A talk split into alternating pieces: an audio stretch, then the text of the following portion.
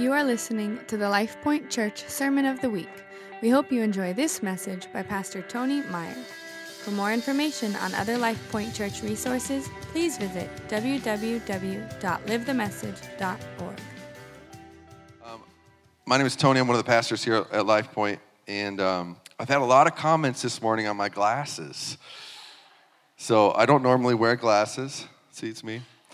Uh, I have a little bit of astigmatism in one eye, so at night and stuff it gets a little fuzzy. I usually wear them, so just so you know, that's why I'm wearing my glasses today. It's a little fuzzy. It reminded me of a time I, a first time I wore them in public was about two years ago, and we were at a Valentine's banquet. We're sitting around this table with all these people that I know, and we're just talking about certain things. And one of the guys at the table who I have met with for coffee, he's been to my office, all these things he, he looks at me and goes, So, Tony, what do you do?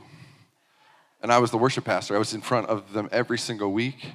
And I thought, it was like one of those Clark Kent Superman moments. And I said, Well, it's me, Tony.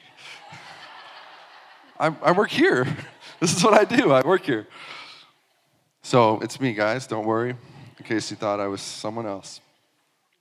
We've started this series. Last week, Pastor Drew started a series called You Have My Attention. And um, it's been a series over the, the starting last week, over four weeks, um, to really dive in and explore this area of worship. And our intention, our desire is to really define and bring context to worship and what it means. It's important to know why we do what we do. Because as a people, it's easy for us to just fall into going through the motions and to just giving lip service to God, acknowledging Him with, with our lips, but our hearts are far from Him. So it's important to every once in a while examine why we do what we do, to ask ourselves the difficult questions. Kids are really good at asking difficult questions, aren't they? Um, especially when it's bedtime. So all of a sudden at bedtime, kids they are the most thirsty that they've ever been in their whole life, and they they're going to starve to death if they don't have a cookie right then, right? And all of a sudden they go into ex- existential crisis.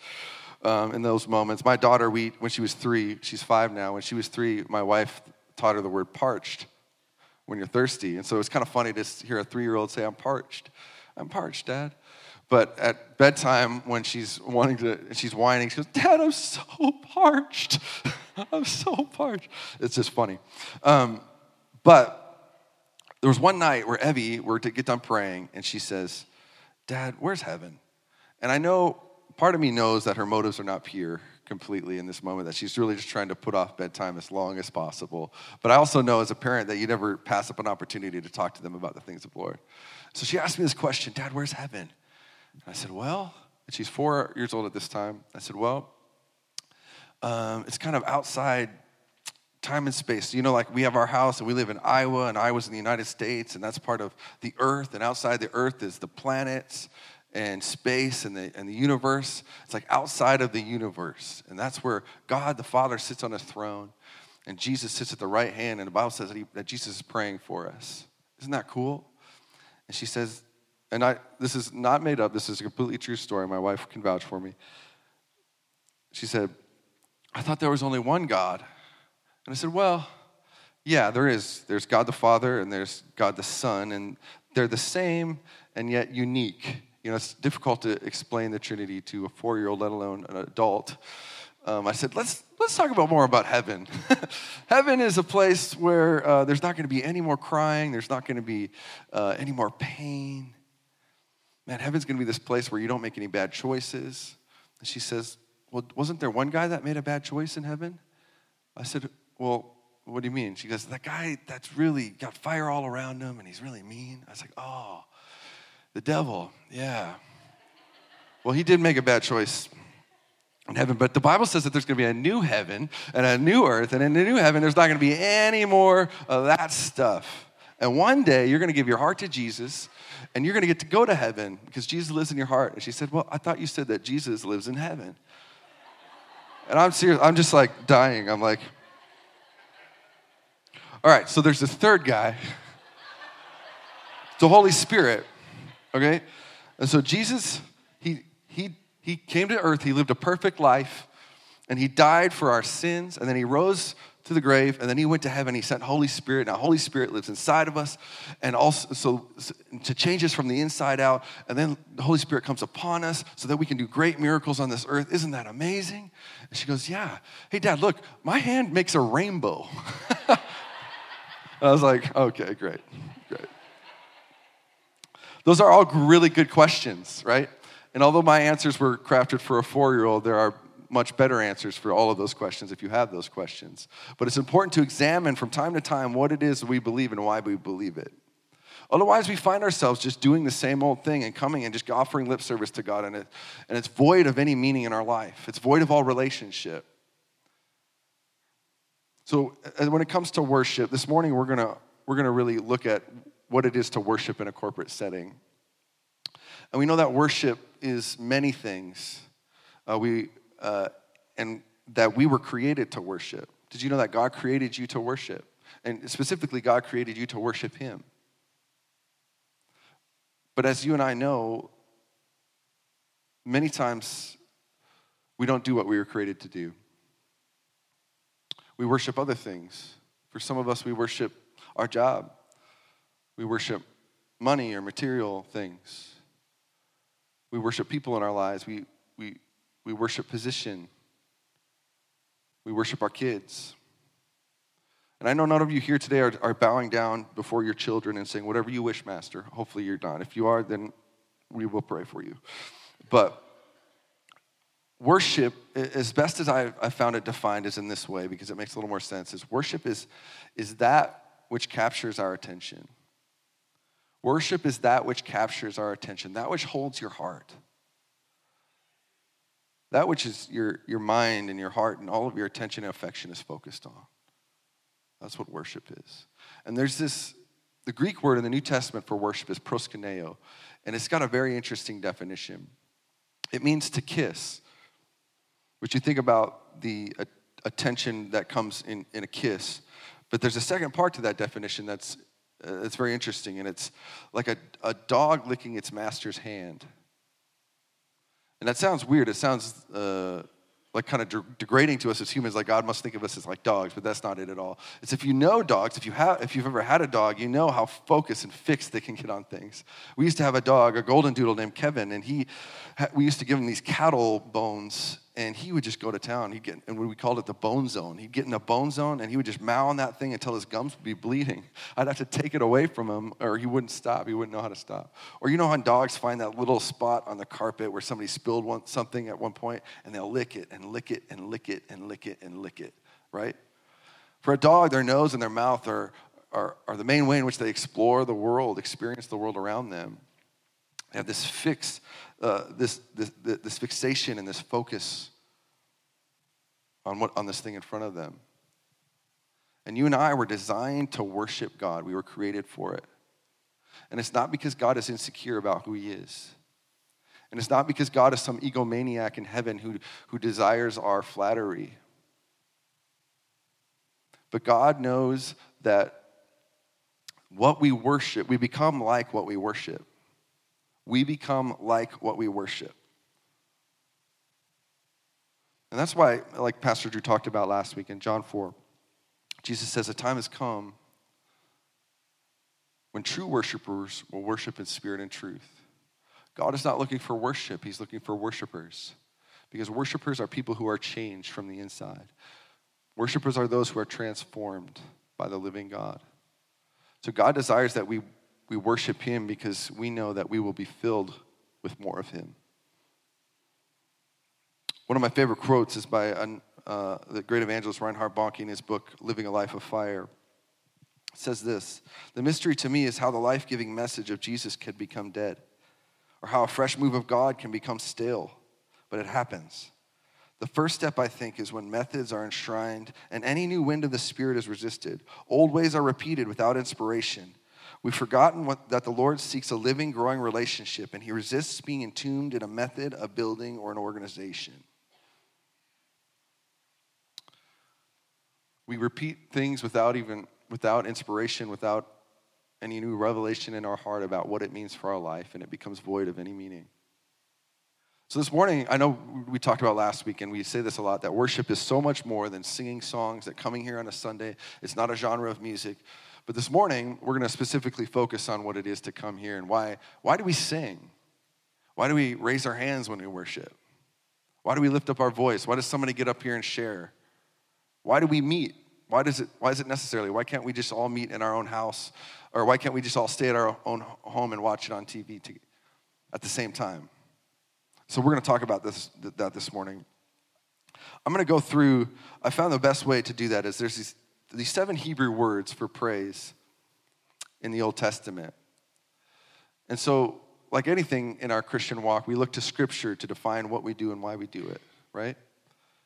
And so there's these seven Hebrew words for praise, and I found them to be very meaningful in my life because it really shows us why we do a lot of the things that we do. So we're going to go go through that. So just stick with me. I'm going to move quickly.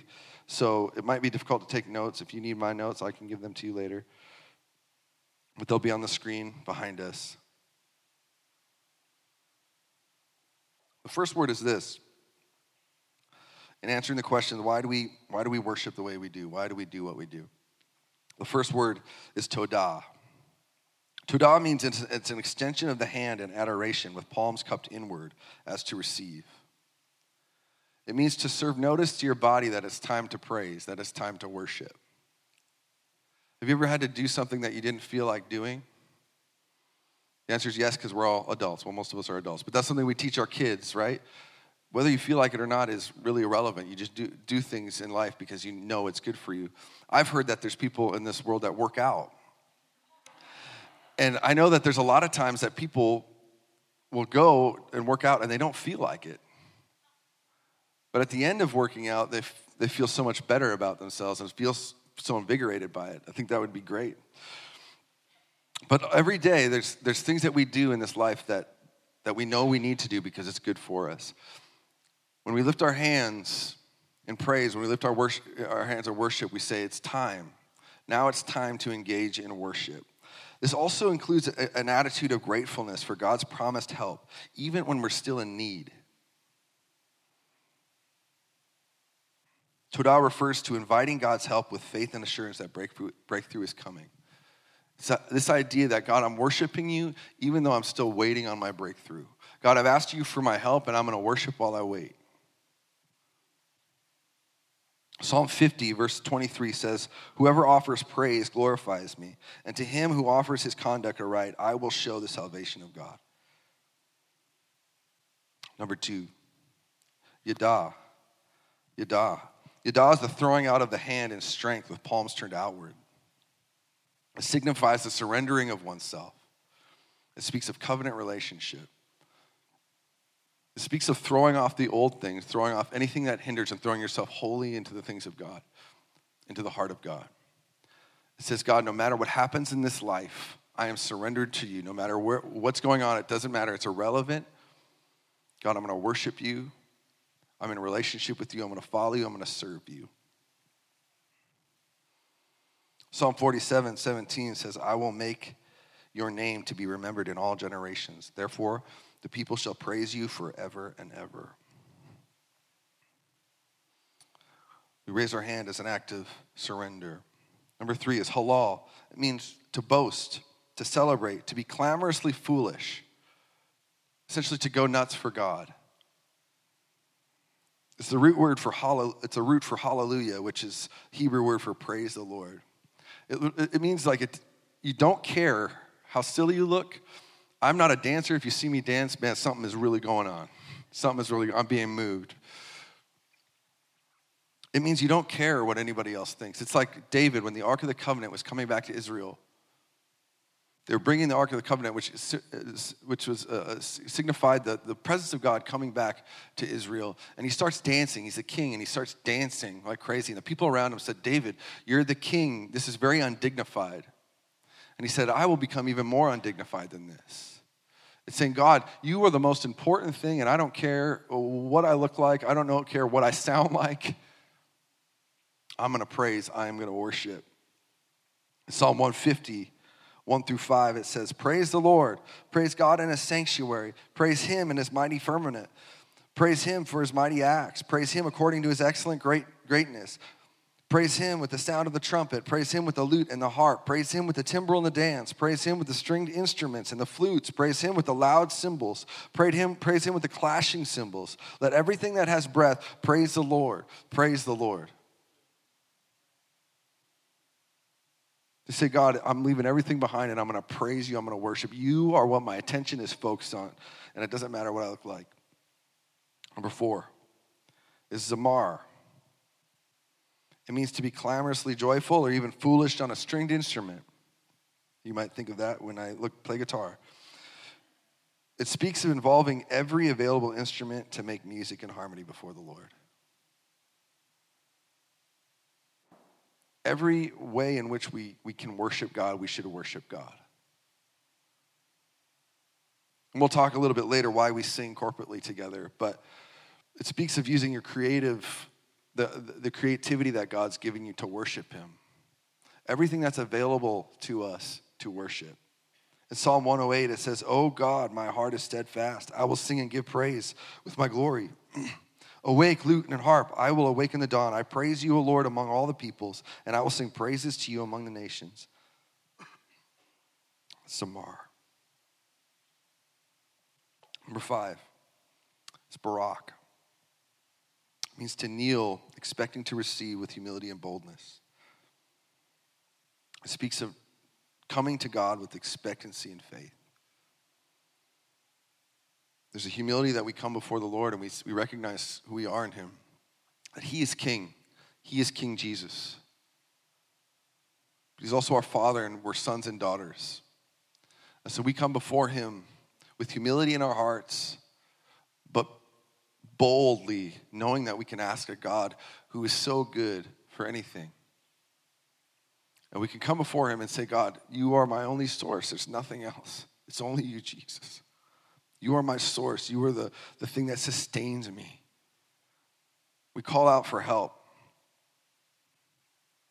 But there's this great expectancy and faith that comes with coming before the Lord.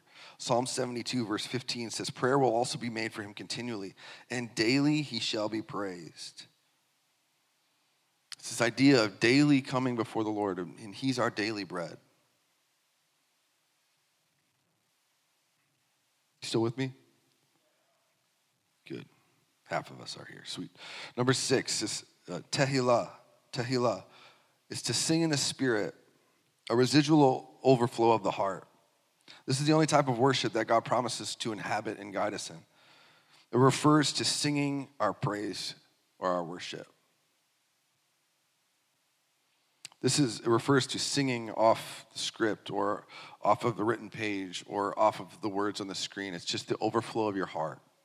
It also refers to when Jesus talks about, a couple weeks ago, when we talked about the power of our words that out of the overflow of our heart, the mouth speaks. That this is just the overflow of our heart where we, we just begin to sing out worship. We begin to sing out praise to the Lord. Those are the times in service, in service when we say, just lift up your own voice, lift up your own song to the Lord. And God desires to hear what just comes out of our hearts, what comes out of our mouths before Him. This is something that I do all the time throughout my day. I'm just singing and worshiping. It's not even a song. In Psalm 34 1, it says, I will bless the Lord at all times. He shall continually be in my mouth. Whether I'm in my car, I'm, just, I'm singing, God, thank you, Jesus. Thank you, Jesus. When I'm up late with my son and I'm rocking him to bed, I just I say, Peace of God, peace of God over my boy. And I just start singing. And I, I sing over my son. I sing over my situations. In a couple weeks, we're going to talk about warfare worship and um, how there's actually uh, there, there's many, many scientific studies that talk about the benefits of worship, the benefits of singing. and we'll talk about that in a couple weeks. This is an overflow of the heart. Number seven is Shabach. This is to address in a loud tone, to triumph. Psalm 47 1 says, Oh, clap your hands, all you people. Shout to God with a voice of triumph. Have you ever been at like a, a baseball game where they had a walk-off home run or like a, a football game where they had like a last second field goal to win the game and we all go crazy. I mean, I do. I'm just like, are you kidding me? That was amazing. And we all lift our voices and we all shout because it was awesome and it's fun and we should do that. It would be weird to, to have this, this guy kick a 60 yard field goal and we're all like. This is, this is pleasing.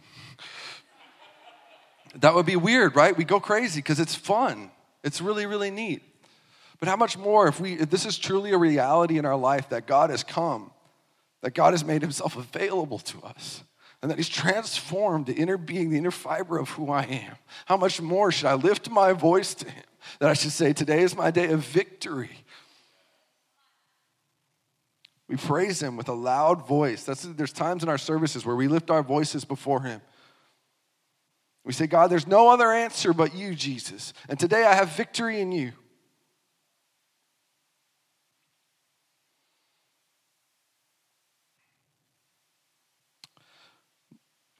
Many times in the Bible, a lot of times in the Bible, when it talks about praise, when it talks about worship, it talks about singing, it talks about playing instruments. Music is an important part of what we do. It's not all we do. Um, there's other, many, many other aspects of worship which we'll talk about. But specifically, why we, why we do what we do and how we do it. And you could say, well, I could do all those things by myself, and you absolutely can. But there's a, such a power that comes when we come together. So we might think this morning, why, well, why do I need to gather? Everything you described, I can do by myself. When Colossians chapter 3, Paul talks, he speaks of this great unity that happens. In verse 15, it says, And let the peace of God rule in your hearts, to which you were called to one body, and be thankful.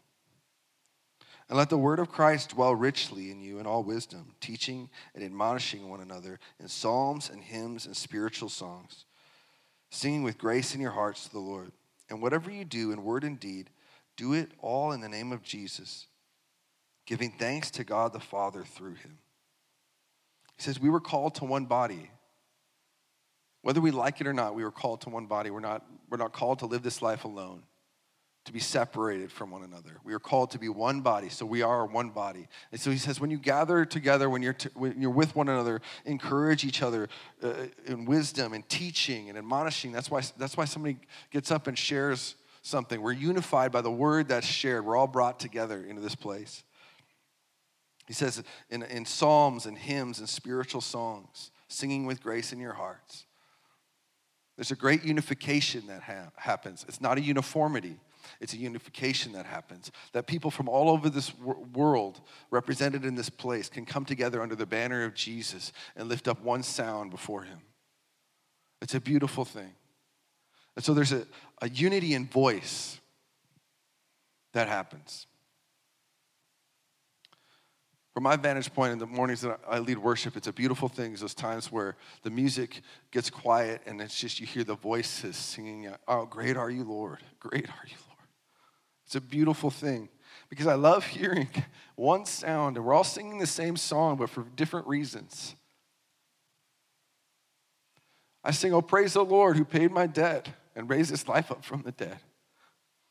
And I'm singing it because God has delivered me, God's redeemed my life.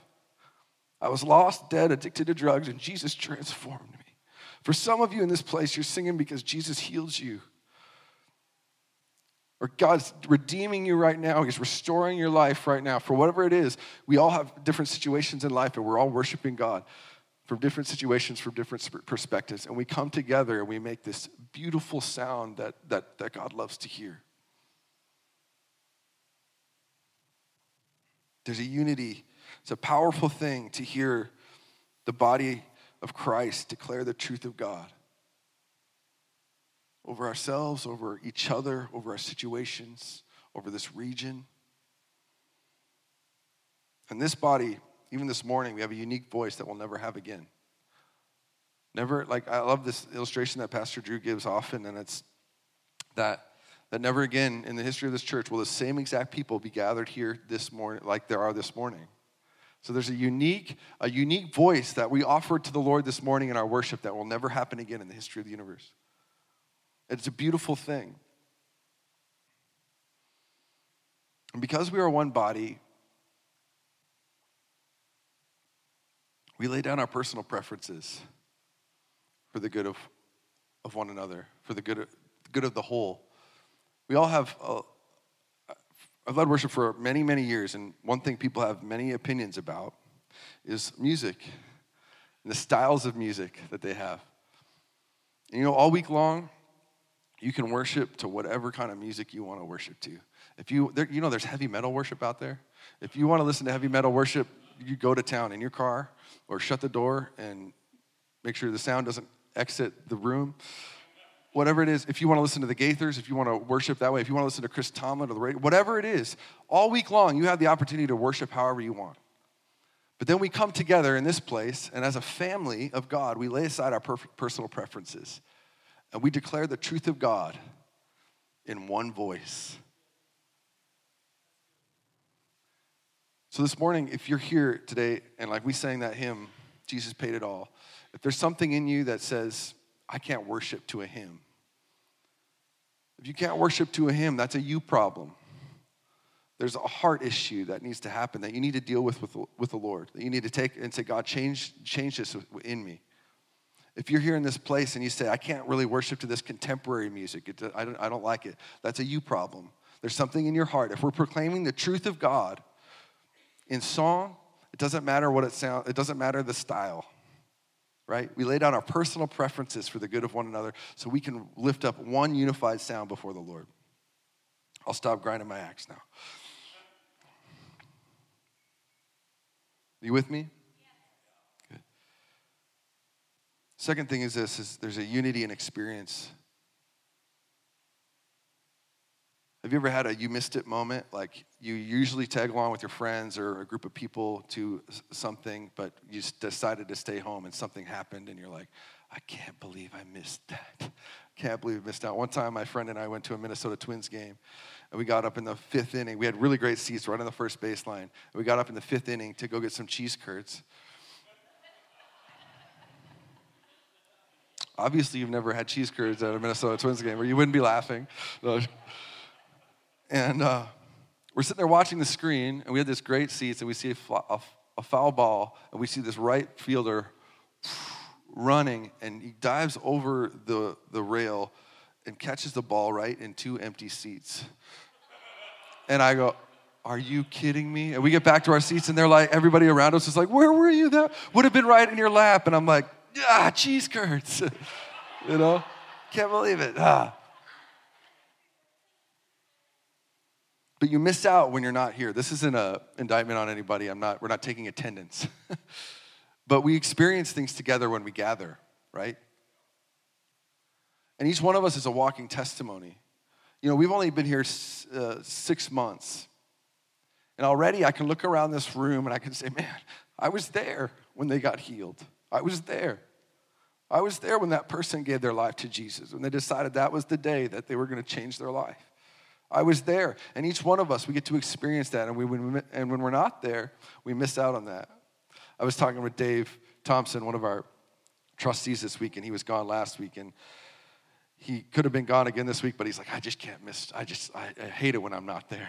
I just love being there. That's how I feel too. When we're not here, it's like, man, I don't want to miss out on something that great that God is going to do among us. We get to experience when each one of us come into this place and we have there's celebrations when a baby was, is born, when there's a marriage, when, when, when somebody gets a promotion, whatever it is, and we celebrate with, together with one another when tragedy, when someone loses a family member, when one of us is going through struggles, when somebody loses their job, we come together and we, we, we bind together in that struggle to encourage.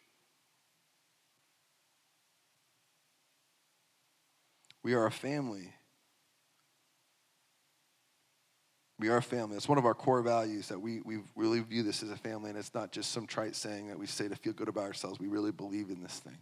That God has made us to be a family that you can count on one another, that when the world is difficult, you're surrounded by a group of people that says, no matter what, I'm going to bind with you. I'm going to, we're going to make it. There's a unity and experience together. The last thing is this there's a unity in mission. In Hebrews chapter 10, verse 24, the author of Hebrews says this He says, And let us consider one another in order to stir up love and good works, not forsaking the assembling of ourselves together as is the manner of some, but exhorting one another, and so much more as you see the day approaching. He says, Don't stop meeting together. Store up love and good works among each other. You know, there's this propensity as, as, as human beings to wander. We're prone to distraction. Things happen throughout the week. And we forget how quickly we forget why we were born, why we were born. And we come and we gather in this place and we, we look around at those running this race with us. We say, This is why I was put on this planet to burn for you, Jesus. To burn for you, Jesus. And out of that relationship, I'm activated in this life to go and change the world. But how easy we become distracted, how easily we turn away. That's why it's important we come together and Pastor Drew gets up and, and encourages us, and we say, Oh, yeah. Or we have those moments where God points to certain things in our life and says, This is something that's in your life, and it's, I want to take it out. I want to change it. I want to replace it. We just say, God, I, I just want to, sur- I'm going to surrender my life to you again today. God, set me on fire for you. Let me to burn for you, Jesus. That's just been my, my prayer. The last month is every morning, God, I just want to burn for you. I want to burn, God, light a fire in my heart that never goes out, that never goes out. I once talked to a student who was 19 years old. And he said, Man, worship, I just get really bored in worship services. And when I read about heaven, he's like, It just seems like heaven's going to be really boring because we're just going to sit around worshiping the Lord. And I say, man, you don't know what you're saying. You don't know what you're saying. Because when we see him, one day when we see him, man, the only response that we have is to fall down on our face and to worship him and say, God, you are so good. You are so holy. You are so perfect. You are so perfect. You are so perfect. There's no one like you. There's no one that's even close that compares to you. You are so perfect. What other response would we have but to worship? So when we come together, man, it's a beautiful thing that unifies us. A.W. Tozer says this in The Pursuit of God. He says, Has it ever occurred to you that 100 pianos, all tuned to the same fork, are automatically tuned to each other? They are in one accord by being tuned not to each other, but to another standard by which each one must individually bow. So that 100 worshipers meeting together, each one looking away to Christ, are in heart nearer to each other than they could possibly be were they to become unity conscious and turn their way their eyes away from God and strive for closer fellowship.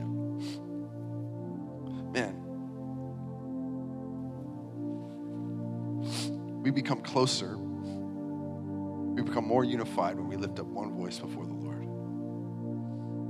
Amen.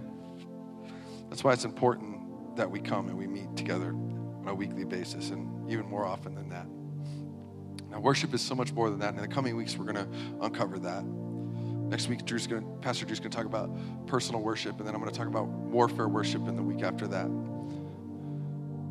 I think God is really stirring up a, a new culture of worship among us that is going to lead the way into changing this city. Because worship goes out before, before it prepares the way for the word. Worship prepares the way for the word so that when the word is spoken, it's spoken to tender hearts with good soil, that it could go down deep and take good roots. Amen. Would you stand across this place?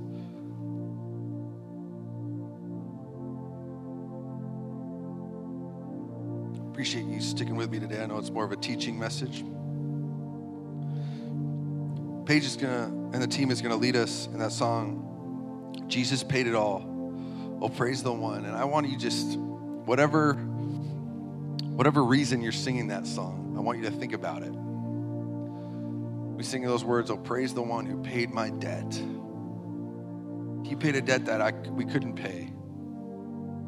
He washed us, He cleansed us, He's transforming us. And as we lift up that song in this place, man, I just believe that, that that's, that's going to be a pleasing sound, to God's ear.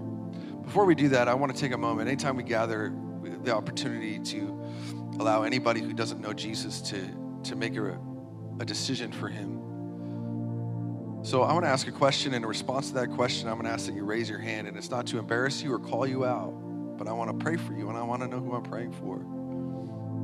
That if you're here this morning, maybe you were like, like I was when I was 20 years old, you're far away from God. You're living for yourself. and you don't know Jesus and you need to give your life to Jesus. Or maybe you have had a relationship with the Lord, but it's just grown cold and stagnant, and you need to get your, give your, get your life right with the Lord today. If that's you, would you just put a hand up? I want to I want to pray for you. Thank you, thank you. Is there anybody else? Appreciate it. You can put your hands down. If you just raise your hand, I'm going to say a prayer, and I want you to say a prayer like this in your own heart. God's not looking for the perfect set of words; He's looking for your heart. Okay. So as I as I pray, prayer, just pray one similar in your own heart. This is a big decision. This is not a flippant thing. God, today I give you my life. God, I give you it all. I give you access to all that I am. God, to the past, to the broken places in me to the trophies, the things that I keep for only me. God, I give you access to all of it. And right now, I just submit, I surrender my life to you, Jesus. I surrender, surrender every part of who I am to you. I thank you for blood that was shed for me for my sins. So now I just repent. I turn from seeking after and pursuing the things of this world. And now I pursue you, Jesus. I pursue you. Now I start running after you, God. I throw all those things off and now I, th- I run towards you. I pray, Holy Spirit, that you just come now to fill and overflow in Jesus' name. God, redeem those things that were lost. Change and transform a heart that the world would want to throw away, but you say you are precious to me, you are valuable to me. God, today is a new day. For those who raise their hand, today is the first day of their life. And we thank you. In Jesus' name. Would you give it a, a hand for those who give their life to Jesus tonight?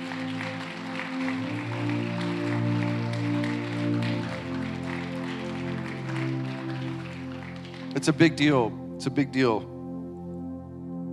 Things will not just change overnight, but God is starting to transform and change your heart. And so, if you gave your life to the Lord this morning, I, want, I encourage you to come talk to me or Pastor Drew or, or come get prayer from the prayer team. Just talk to somebody about it. Um, the minute that we open up our mouth and, and talk to somebody about the things going on in our life, it becomes more real. And so, make sure you do that. Let's just pray this morning, and Paige is going to lead us. God, we just want to be known, not just who people people that give you worship, but we want to be worshipers who worship you in spirit and in truth, God. That when we lift up our voices in one voice, God, it's a sweet sound into your ear, God. That you stop everything that you're doing to listen to the worship that's taking place at Life Point. God, that when we come and we celebrate, God, what you've done and what you're doing among us, and recognize that there's still so much more that you want to do. So we come, Lord, with this faith and with this expectancy, God. We ask for help and we worship when we're waiting for the breakthrough. And God, there's so much more that we're contending for, but we're going to be people that contend in our hearts to be worshipers, to be worshipers, to be worship you, God. No matter where we are, whether we're in our car, whether we're in our job, whether we're in our room, whether we're here among one another, God, that we will worship. We will love you, God. We will pour out everything that's available to us in our worship in Jesus' name. We hope you enjoyed this week's sermon. For more information about Life Point Church, please visit www.livethemessage.org.